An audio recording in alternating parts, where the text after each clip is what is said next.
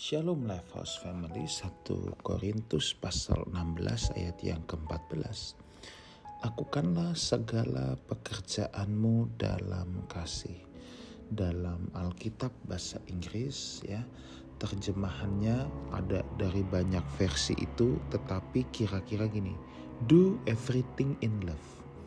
Atau all that you do must be done in love. Nah, jadi segala sesuatu yang kita lakukan, ya, yang kita kerjakan, yang kita uh, sikapi, kita harus melakukannya di dalam kasih.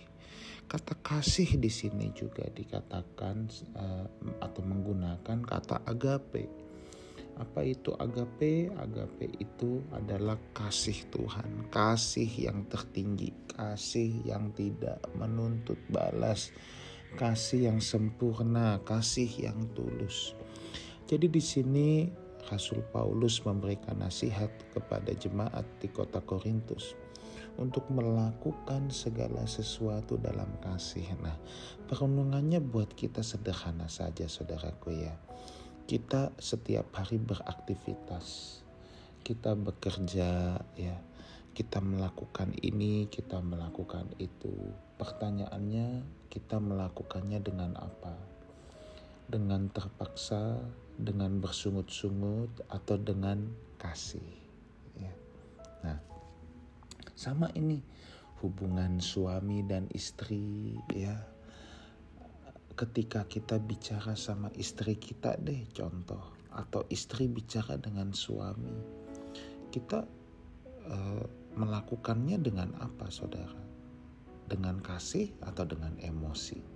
Nah, jadi gimana sih kalau kita mau melakukan dengan kasih? Ya paling gampang kita renungkan, kita baca satu Korintus tiga belas. Kasih itu sabar. Nah, aku sabar gak sama pasangan hidupku? Nah, coba. Kasih itu murah hati. Nah, aku murah hati gak sama orang? Kasih itu tidak memegahkan diri dan tidak sombong. Nah, ketika kita berhasil melakukan sesuatu, apakah kita menjadi jumawa? Kita memegahkan diri, kita merasa tuh kan saya yang hebat. Nah, kalau kita merasa tuh kan saya yang hebat, hanya saya yang paling benar, saya yang paling tahu, berarti kita tidak melakukan itu dalam kasih. Sekalipun ya, seorang pendeta yang berkhotbah dan menganggap tuh khotbah saya bagus kan, paling bagus kan. Kalau dia sampai seperti itu, berarti dia sudah tidak berkhotbah dengan kasih lagi. Iya, karena kasih itu tidak memegahkan diri, tidak sombong. Ya. Ia tidak bersukacita karena ketidakadilan. Nah, berarti kalau kita bertindak sesuatu dengan tidak adil dalam hidup ini, berarti kita tidak melakukannya dalam kasih.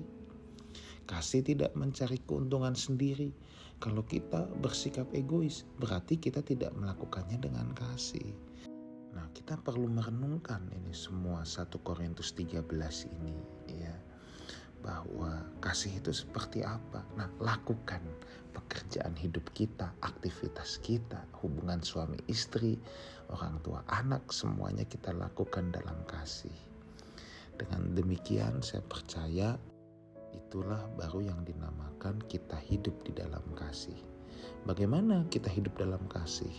Kalau kita tidak melakukan segala sesuatu dengan kasih. Tuhan Yesus menyertai kita semua. Amin.